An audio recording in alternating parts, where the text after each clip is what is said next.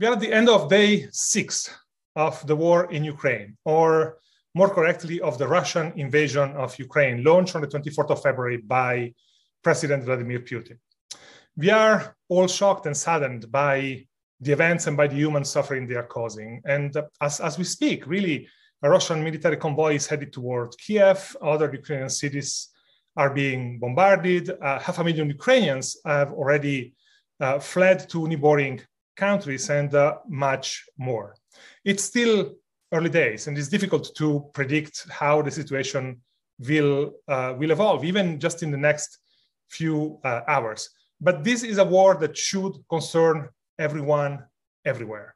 And so today, this uh, TED membership conversation, uh, we want to try to give it a broader context with our guest, historian and author Yuval Noah Harari. Yuval, welcome.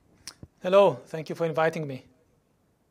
I want to start from Ukraine itself, and it's 42 million people, and its particular place between the East and, and, uh, and the West. What do we need to know about Ukraine to understand this war and what's at stake? The most crucial thing to know is that Ukrainians are not Russians, and that Ukraine is an ancient independent nation. Ukraine has a history of more than a thousand years. Kiev was a major metropolis and cultural center when Moscow was not even a village. For most of these thousand years, uh, Kiev was not ruled by Moscow. They were not part of the same political entity. Uh, for centuries, Kiev was looking westwards and was a part of a union with Lithuania and Poland until it was eventually conquered and absorbed by the Russian Empire, by the Tsarist Empire. But even after that, Ukrainians remained a separate people to a large extent. And it's important to know that because this is really what is at stake in this war. The key issue of the war, at least for President Putin, is whether Ukraine is an independent nation, whether it is a nation at all. He has this fantasy that um, Ukraine isn't a nation that Ukraine is just a part of Russia, that Ukrainians are Russians. In his fantasy, um, Ukrainians are Russians that want to be back in the fold of Mother Russia, and that the only ones preventing it is a very small gang at the top, which he portrays as Nazis, even if the president is Jewish, but okay, a, a, a, a Nazi Jew.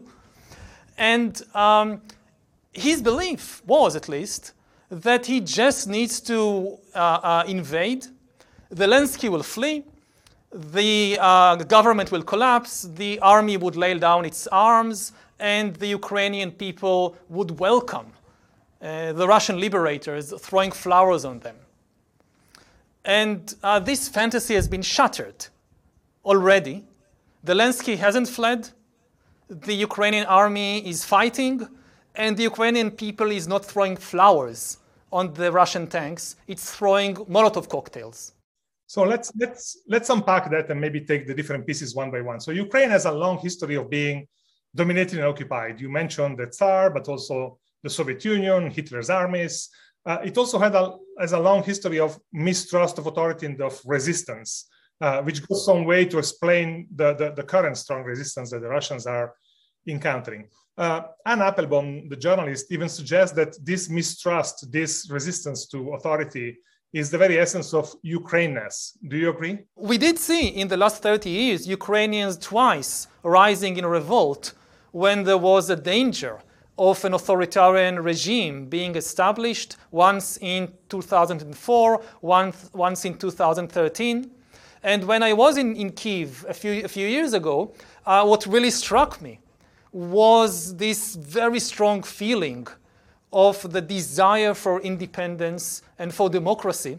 And I remember walking uh, around this museum of the, uh, of the revolution of 2013 2014 and seeing these images like these two elderly women who were bringing sandwiches to the, to the demonstrators, to the fighters, they, they, they, they couldn't throw stones and they couldn't do anything else. So they prepared sandwiches and brought this huge tray full of sandwiches to the, to the demonstrators.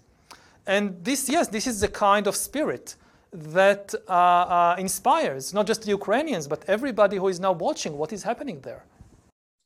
Help me, help me understand the actual nature of, of, the, of the threat here in terms of Russia moving into Ukraine. So, in your last book, when you write about Russia, you describe the Russian model as, I quote, not a coherent political, political ideology, but rather a, a sort of practice of monopolizing power and wealth by a small group at the top.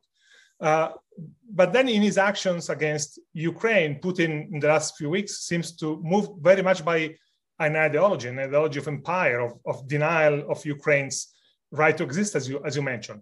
What has changed in the four years since you wrote that book? The imperial dream was always there, but you know, empires are often the creation of a very small gang of people at the top. I don't think the Russian people is interested in this war. I don't think that the Russian people wants to conquer Ukraine or to slaughter the citizens of, of Kiev. It's all coming from the top. So that there is no change there. I mean, when you look at the Soviet Union, you can say that there there was this mass ideology which was shared by a large proportion or some proportion of the population. You don't see this now. Um, you know, Russia is a very it's a very rich country, rich in resources, but most people are very poor. Their standard of living is very, very low because all the wealth and power is kind of sucked by the people at the top, and very little is left for, for everybody else. So it's not, uh, uh, I don't think it's a society where the masses are part of this kind of ideological project. They're being ruled from the top. And you have this classic imperial situation when the emperor, which controls the largest country in the world, feels that, hey, this is not enough. I need more. And sends his army to, to, to capture, it, to, to extend the empire. I, I said at the beginning uh, that it's difficult, of course, to make provisions, but yesterday you published an article in The Guardian titled, Why Putin Has Already Lost This War. Please explain. Well, one thing should be very clear. I don't mean to say that he's going to suffer an immediate military defeat. He definitely has the military power to conquer Kiev and perhaps the whole of Ukraine. Unfortunately, we might see this. But his long term goal, the whole rationale of the war, is to deny the existence of the Ukrainian nation and to absorb it into Russia.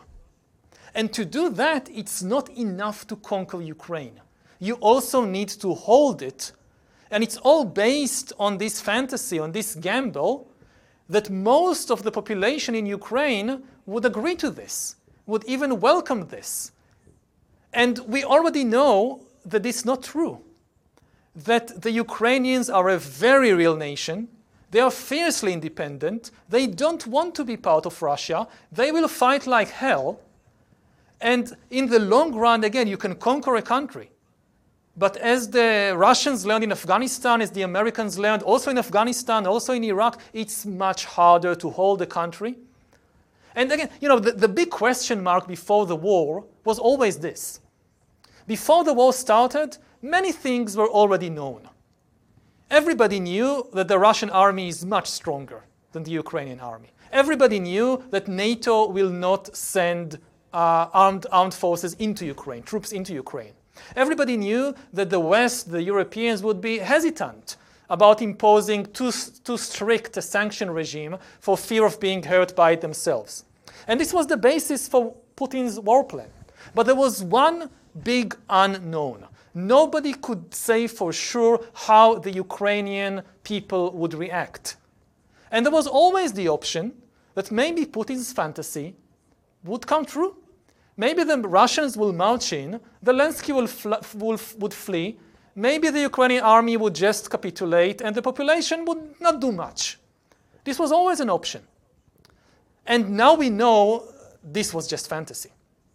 Now we know that the Ukrainians are fighting, they will fight, and this derails the whole rationale of, of Putin's war. Because you can conquer the country, maybe, but you won't be able to absorb Ukraine back into Russia. The only thing he's accomplishing, he's planting seeds of hatred in the hearts of every, Ukra- every Ukrainian being killed, every day this war continues, is more seeds of hatred that may last for generations. The, the Ukrainians and Russians didn't hate each other before Putin. They're siblings. Now he's making them enemies. And uh, if he continues, this will be his legacy. We're gonna, we're gonna, we're gonna talk a bit about that again later. But, uh, you know, at the same time, Putin needs a victory, right? The cost, the human, economic, political cost of this war, even not even a week in, is already astronomical. So to justify it, and also to remind, by the way, a, a, a viable leader at the head of, of Russia, Putin needs to win, and even win convincingly. So how how how do we square these things? I don't know. I mean, the fact that you need to win doesn't mean that you can win. Lots of political leaders need to win, and sometimes they lose. He could stop the war, declare that he won, and uh, say that the, I don't know that that, that uh, uh, uh, recognizing Luhansk and Donetsk by, by the Russians is, is what he really wanted all along, and he achieved this. Maybe they cobbled this agreement or that. I, I don't know. This is the job of politicians. I'm not a, I'm not a politician. But I can, I can tell you that I hope for the sake of everybody, Ukrainians, Russians, and the whole of humanity, that this war stops immediately. Because if it doesn't, it's not only the Ukrainians and the Russians that will suffer terribly. Everybody will suffer terribly if this war continues. Explain why. Because of the shock waves destabilizing the whole world. Let, us start with the bottom line budgets. We have been living in an amazing era of peace in the last few decades. And it wasn't some kind of hippie fantasy. You saw it in the bottom line, you saw it in the budgets. In Europe, in the European Union, the average defense budget of EU members was around 3% of government budget. And that's a historical miracle almost. For most of history, the budget of, of kings and emperors and sultans, like 50%, 80%, goes to war, goes to the army. In Europe, it's just 3%. In the whole world, the average is about 6%. I think, fact check me on this, but this is the figure that, that I know 6%. What we saw already within a few days, Germany doubles its military budget in a day. And I'm not against it. Given what they are facing, it's, it's reasonable for the Germans, for the Poles, for the, all of Europe to double their budgets. And you see other countries around the world doing the same thing. But this is, you know, this is a, a, a, a race to the bottom. When they double their budgets, other countries look and, and feel unsecure and double their budgets. So they have to double them again and triple them. And the money that should go to healthcare, that should go to education, that should go to fight climate change, this money will now go to tanks, to missiles, to fighting wars. So there is less healthcare for everybody. And there is maybe no solution to climate change because the money goes to tanks.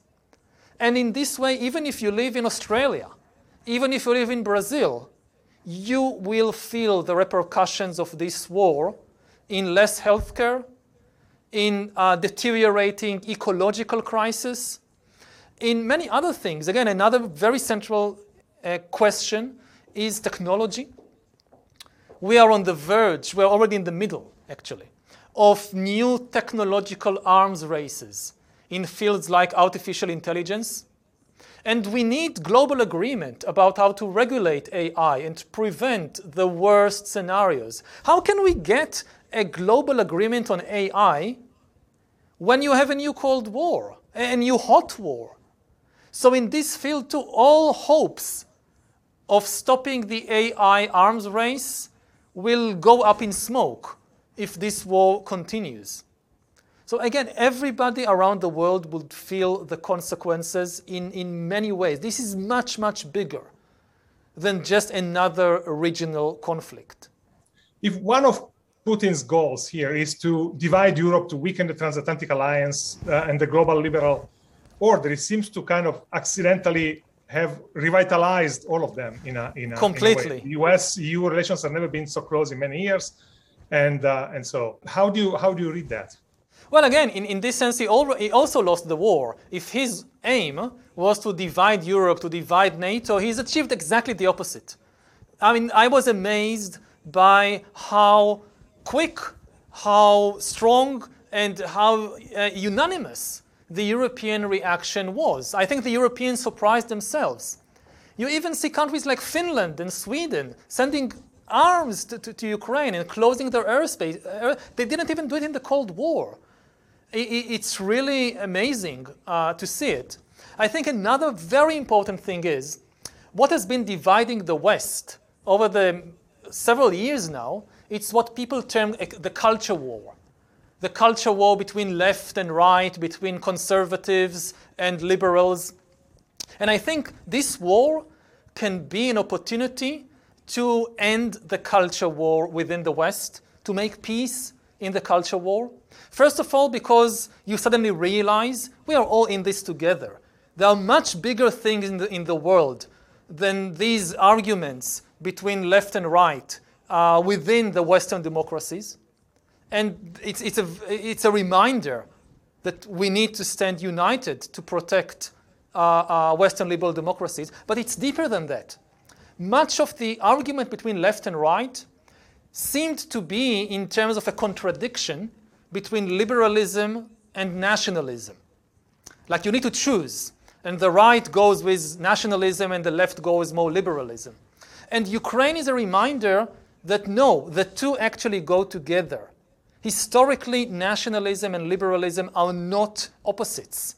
They are not enemies, they are friends. They go together, they meet around the central value of freedom, of liberty.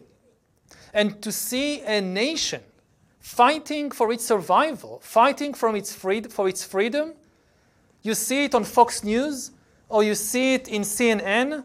And yes, they, they tell us the story a little differently, but they suddenly tell, they see the same reality. And they find common ground. And the common ground is to understand that nationalism is not about hating minorities or hating foreigners, it's about loving your compatriots and reaching peaceful agreement about how we want to run our country together. And I hope that seeing what is happening would help to end the culture war in the West. And if this happens, we don't need to worry about anything. You know, when you look at the real power uh, balance, if the Europeans uh, stick together, if the Americans and the Europeans stick together and stop this culture war and stop tearing themselves apart, they have absolutely nothing to fear, the Russians or anybody else. I'm going to ask you a question later about the stories the West tells itself, but uh, to to to let, let's maybe zoom out for a second and and and get a larger perspective. You wrote another essay last week uh, in The Economist, and you argued that what's at stake in Ukraine is, and I quote you, the direction of human history, because that puts at risk the what you call the greatest political and moral achievement of modern civilization, which is the decline of war. Uh, so now we are back in a war and potentially afterwards into a new form of Cold War uh, or hot war, but hopefully not. Uh, elaborate about that essay you wrote. Yeah, I mean, some people think that all this talk about the decline of war was always just a fantasy. But we, again, you look at the statistics. Since 1945, there has not been a single clash between superpowers, whereas previously in history, this was, you know, the basic stuff of history. Since 1945, not a single internationally recognized country was wiped off the map by external invasion. This was the common thing in history until then, and then it stopped. This is an amazing achievement, which is the basis for everything we have, for our medical services, for our education system. And this is all now in jeopardy because this era of peace, it wasn't the result of some miracle. It wasn't the result of a change in the laws of nature. It was humans making better decisions and building better institutions which means also that there is no guarantee for the future. If humans, some humans, start making bad decisions and start destroying the institutions that kept the peace, then we'll be, we'll be back in the era of war with budgets, military budgets going to 20, 30, 40%. It can happen. It's, it's in our hands. And I'll just say one more thing. When, not just me, but other scholars like Steven Pinker and others talked about the era of peace, some people understood it as kind of encouraging complacency. That, oh, we don't need to worry about anything. No, I mean, the message was really the opposite. It was a message of responsibility. If you think that there is no era of peace in history, it's always war, it's always the jungle, there is a constant level of violence in, in, in nature, then this basically means that th- there is no point struggling for peace and there is no responsibility on leaders like Putin because you can't blame Putin for the war. It's just a law of nature that there are wars. When you realize, no, humans are able to decrease the level of violence, then it should make us much more responsible. And it should also make us understand that the war in Ukraine now, it's not a natural disaster. It's a man-made disaster and a single man. It's not the Russian people who won this war. There's really just a single person who, by his decisions, created this tragedy. So one of the things that has, has come back in the last weeks and months is the nuclear threat. It's moved back into the center of political and strategic considerations.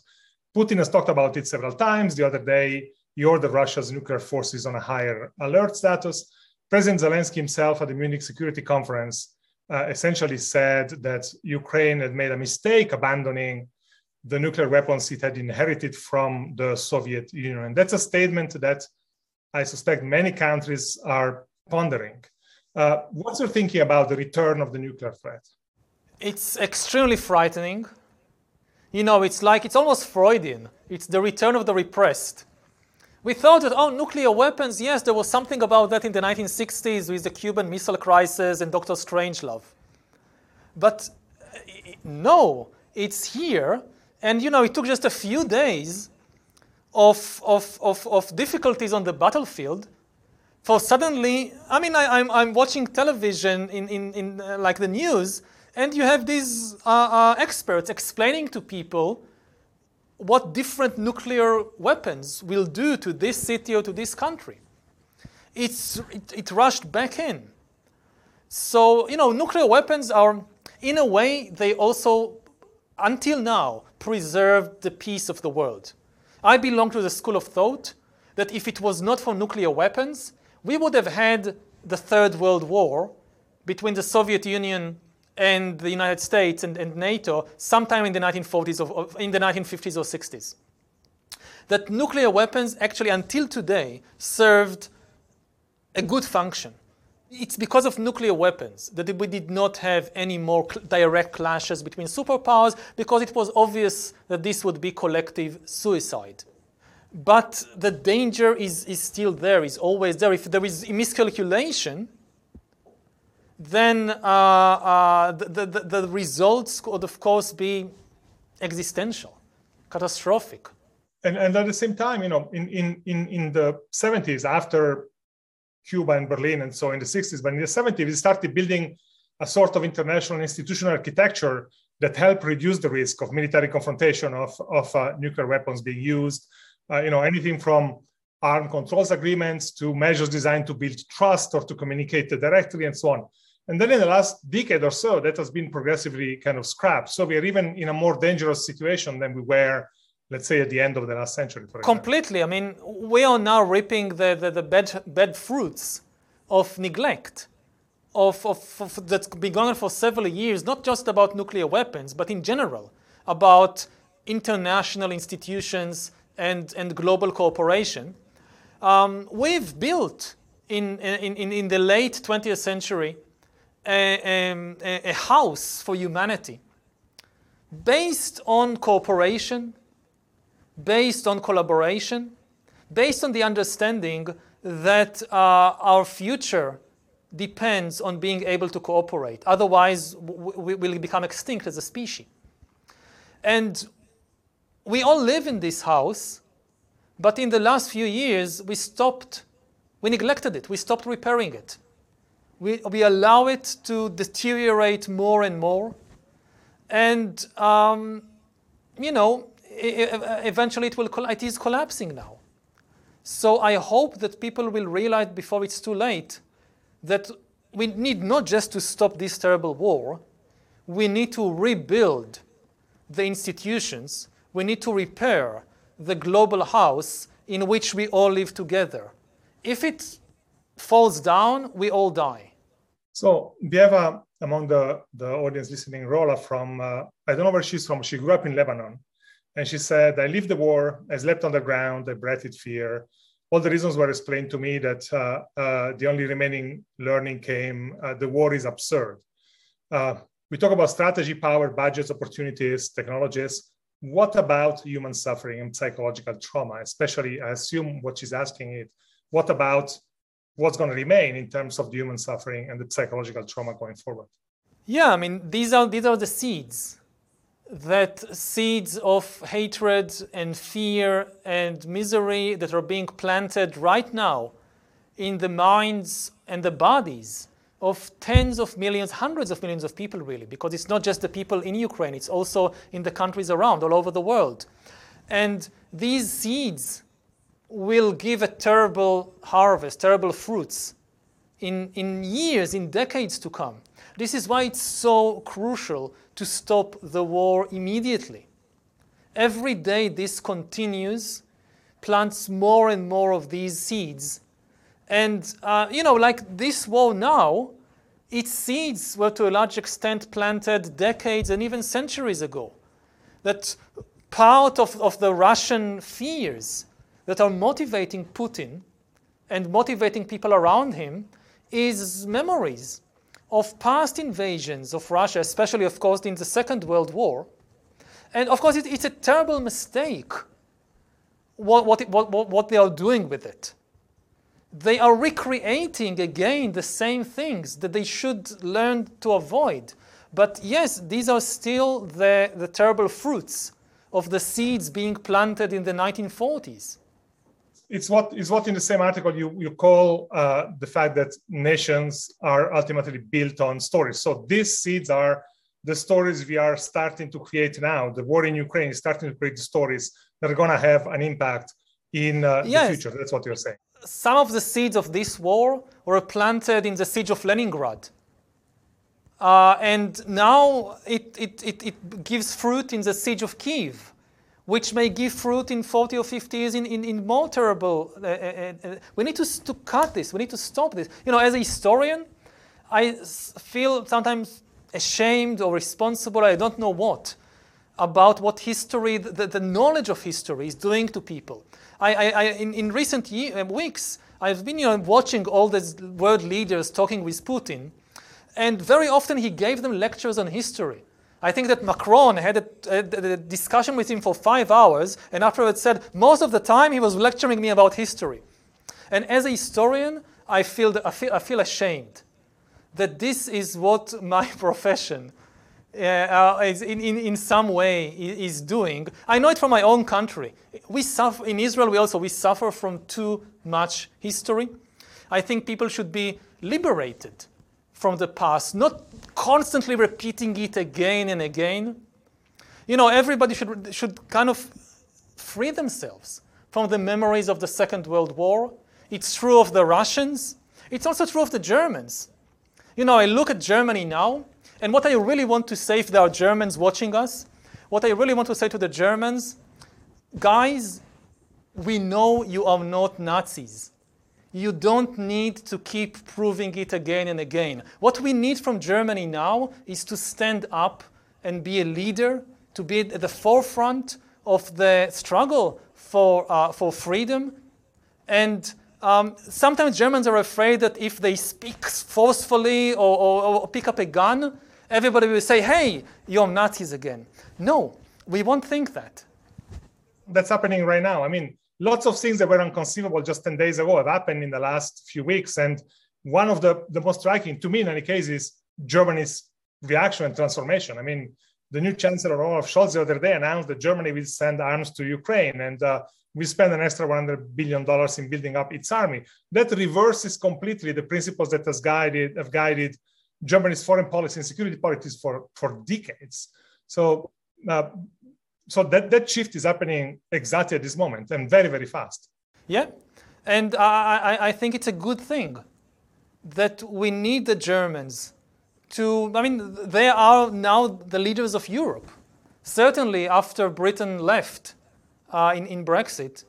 And um, we need them to, in a way, let go of the past and be in the present. If there is really one country in the world that, as a Jew, as an Israeli, as a historian, that I trust it not to repeat the horrors of Nazism, that's, that's, that's Germany. Mm-hmm.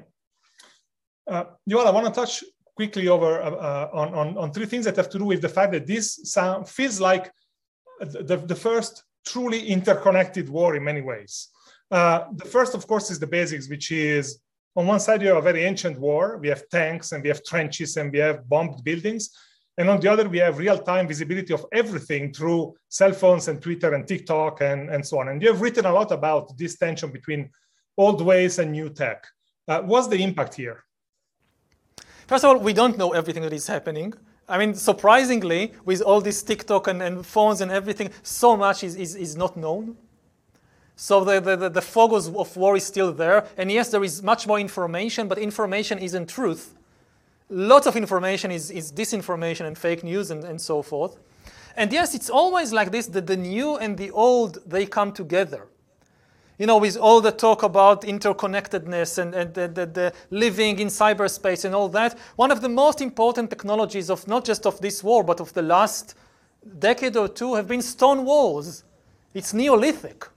Everybody is now building stone walls in the era of, uh, of uh, Facebook and Google and all that. So the old and the new, they go together. And um, it's, it is a new kind of war. People are sitting at home in California or Australia and they actively participate in the war, not just by writing tweets, but by uh, uh, attacking websites or defending websites. You know, in, in Spain, in the Civil War, if you wanted to help fight fascism, then you had to go to Spain and join the International Brigade. Now the International Brigade is sitting at home in San Francisco and is still in some way part of the war. So this is, this is definitely new. No, in, indeed. Just, just two days ago, Ukraine's deputy prime minister, I think, Fedorov, announced via Telegram that he wanted to create a sort of volunteer cyber army, invited software developer and hackers and other people with IT skills to somehow help Ukraine fight the, on, the, on the cyber front. And according to Wired magazine, in less than two days, 175,000 people signed up. So here is here is a, a defending nation that can kind of recruit almost overnight 175,000 volunteers to go to battle on his behalf. It's a very different kind of war. Yeah. Um, you know, every war brings its surprises. Sometimes it's how everything is new, but sometimes it's also how everything is old. So a few, people in the in the in the chat and uh, in the Q and A have mentioned China, which of course is an important actor here, although for now is mostly an observer. But China has a, a stated policy of opposing any act that violates territorial integrity. So moving into Ukraine, of course, violates territorial integrity. At the same time, and, and it also has a huge interest in a stable global, global economy and global system. But then it needs to square this with the recent closeness with Russia. Xi Jinping and uh, Putin met in Beijing before the Olympics, for example, and kind of there's this message of friendship that went out to the world. Uh, how do you read China's position in, in this conflict? I don't know. I mean, I'm not an expert on China, and I certainly can't just, uh, you know, just reading the news won't get you into the mindset, into the real opinions and positions of the Chinese leadership. I hope that they take a responsible position and act in, uh, because they are close to Russia, because they're also close to Ukraine, but especially because they are close to Russia, they have a lot of influence on Russia. I hope that they will be the responsible adults that will put down the flames of, of this war, they have a lot to lose from a breakdown of the global order. And I think they have a lot to win from the return of peace, including in terms of the gratitude of the international community. Now, whether they do it or not, this is with them. I can't predict, but I hope so. You have mentioned before the, the, the several European and, and Western leaders that have gone to Moscow in the weeks before the invasion. Uh, Varun in the, in the chat asks, uh, is the Ukraine war a failure of diplomacy? Could have something different happened Oh, eh, eh, eh, you can understand it in two questions. Did diplomacy fail to stop the war? Absolutely. Everybody knows that. But is it a failure in the sense that a different diplomatic approach, some kind of other proposition would have stopped the war? I, I, I don't know, but it doesn't seem like it. I mean, looking at the events of the last few weeks, it doesn't seem that Putin was really interested in a diplomatic solution uh, it seemed that he was really interested in the war. And I think, again, it goes back to this basic fantasy that if, if really he was concerned about the security situation of Russia, then there was no need to immediately invade Ukraine. There was no immediate threat to Russia. There was no discussion of right now Ukraine joining NATO. There was no uh, invasion army assembling uh, in the Baltic states or in Poland, nothing. It was the, the, the Putin chose the moment to start this crisis. So this is why it doesn't seem that it's really about the, the, the, security concerns. It seems more about this very deep fantasy of reestablishing the Russian Empire and of denying the very existence of the Ukrainian nation. So you, you, you live in the Middle East. Someone else in the chat uh, asks, what makes the situation so unique compared to many other wars that are going on right now in the world? I would say, aside from the nuclear threat from Russia, but what else? Several things. First of all, we have here, again, something we haven't seen since 1945, which is a dominant power trying to basically obliterate from the map an independent country. You know, when the US invaded Afghanistan or when the US invaded Iraq, you can say a lot of things about it and criticize it in many ways. There was no question of the US annexing Iraq or turning Iraq into the 51st state of the United States. This is what is happening in Ukraine. Under this uh, uh, uh, pretext or, or, or this disguise, this is what at stake. The real aim is to annex Ukraine. If this succeeds, it again it brings us back to the era of war. I was struck by what the Kenyan representative to the UN Security Council said when this erupted. The Kenyan representative spoke in the name of Kenya and other African countries, and he told the Russians, look, we also are the product of a post-imperial uh, order. The same way the Soviet Empire collapsed into different independent nations. Also, African nations came out of the collapse of European empires.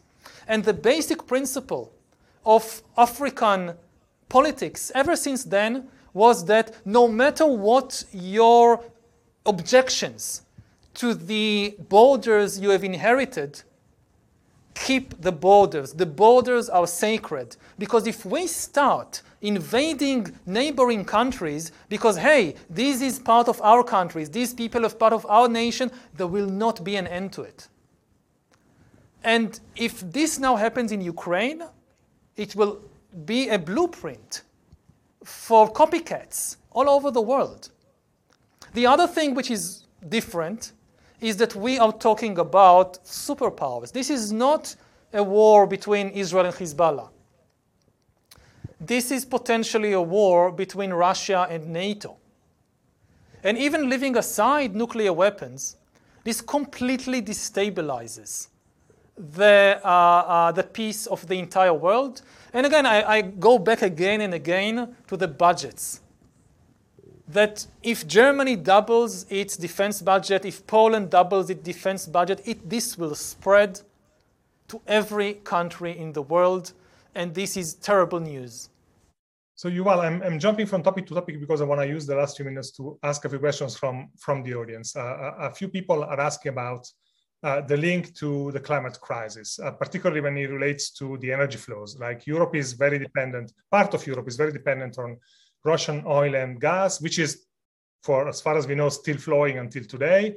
Uh, but could this crisis, in a sort of paradoxical way, a bit like the pandemic, accelerate climate action, accelerate renewables, and, uh, and so on?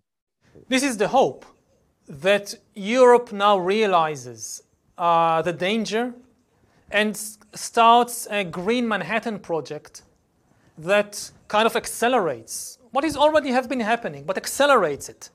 The development of, uh, uh, of better energy sources, better energy infrastructure, which would release it from its dependence on oil and gas, and which will actually undercut the dependence of the whole world on oil and gas. And this would be the best way to undermine the Putin regime and the Putin war machine, because this is what Russia has war, uh, oil and gas. That's it. When was the last time you bought anything made in Russia? They have oil and gas.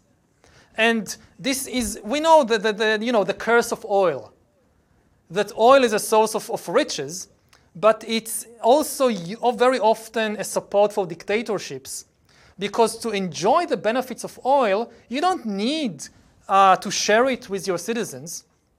You don't need an open society, you don't need education, you just need to drill. So we see in many places that oil and gas are actually the basis for dictatorships. If oil and gas, if the price drops, if they become irrelevant, it will not only undercut the finance, the, the, the, the, the power of the Russian military machine, it will also force Russia to force Putin or, or, or, the Russians to change their regime. Okay, let me let me uh, bring up uh, a character that everybody here in the chat seems to find quite uh, heroic, and that's the Ukrainian president. So Ukraine kind of finds itself with a a comedian who turned almost accidental president to turn now war president, uh, but he has shown an impressive, impressive conduct in the last in the last uh, few weeks, especially in the last few days, which can be summarized in that response he gave to the U.S. when they offered to kind of exfiltrate him so he could lead a government in exile. He said, "I need ammunition. I don't need a ride." How do you look at President Zelensky? His conduct has indeed been admirable. And he gives courage and inspiration, not just to the Ukrainian people, but I, I think to everybody around the world. I think to a large extent, the uh, swift and, and, and united reaction of Europe with the sanctions and sending arms and so forth, to a large extent, this is also to the credit of Zelensky. That, you know, when politicians are also human beings, and his direct appeal to them, and you know, they met him many times in person.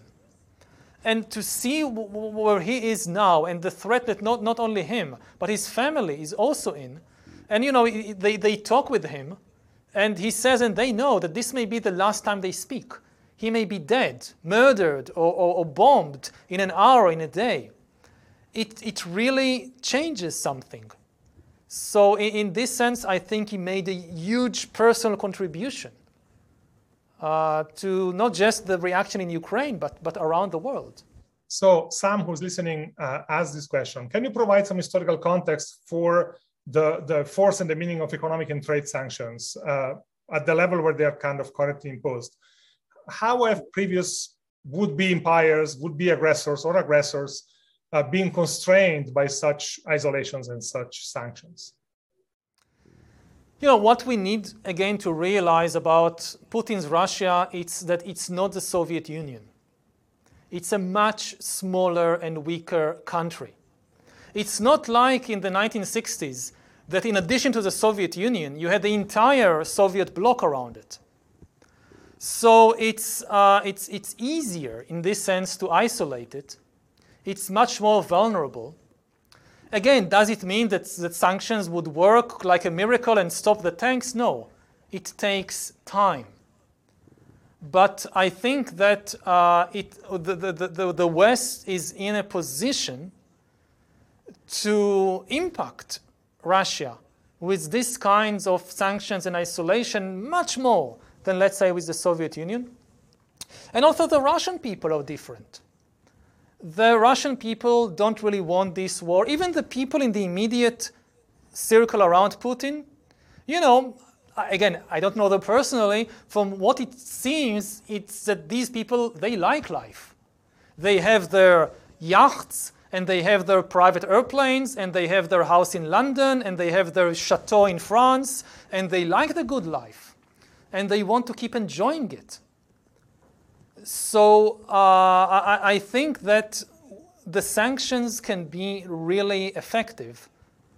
Uh, whether uh, what's the timetable, that's ultimately in the hands of Putin. So Gabriela asks, I remember the war in former Yugoslavia and the atrocities there. Is, then any, is there any possibility that this war would escalate into such a situation? Uh, I, I, think an extension to that is, uh, is this war kind of stirring dormant conflicts like in the Balkans, for example, or in the former Central Asian Republic? Un unfortunately, it can get to that level and even worse. If you want an analogy, go to Syria. Uh, you look at what happened in Homs, at what happened in Aleppo. And this was done by Putin and, and, and, he, and his airplanes and his minions in Syria. It's the same person behind it. And to think that, no, no, no, this happened in the Middle East, it can't happen in Europe.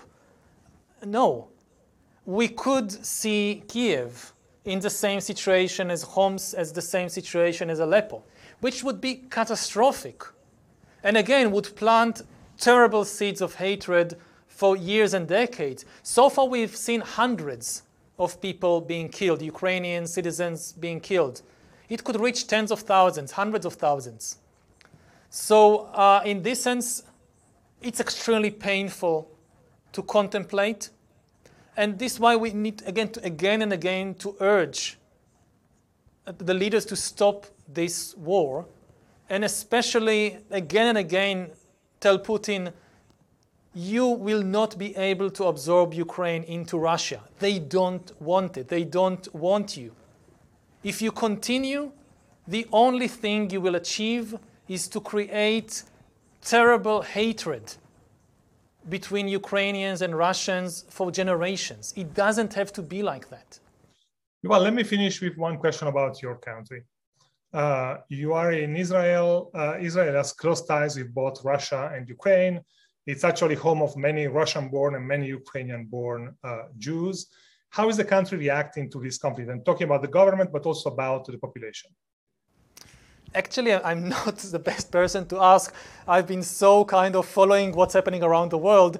I didn't pay so much attention to what is happening right here. And even though I live here, I'm not an expert on Israeli society or Israeli politics. Definitely, the sentiment in the street, in the social media, is with Ukraine.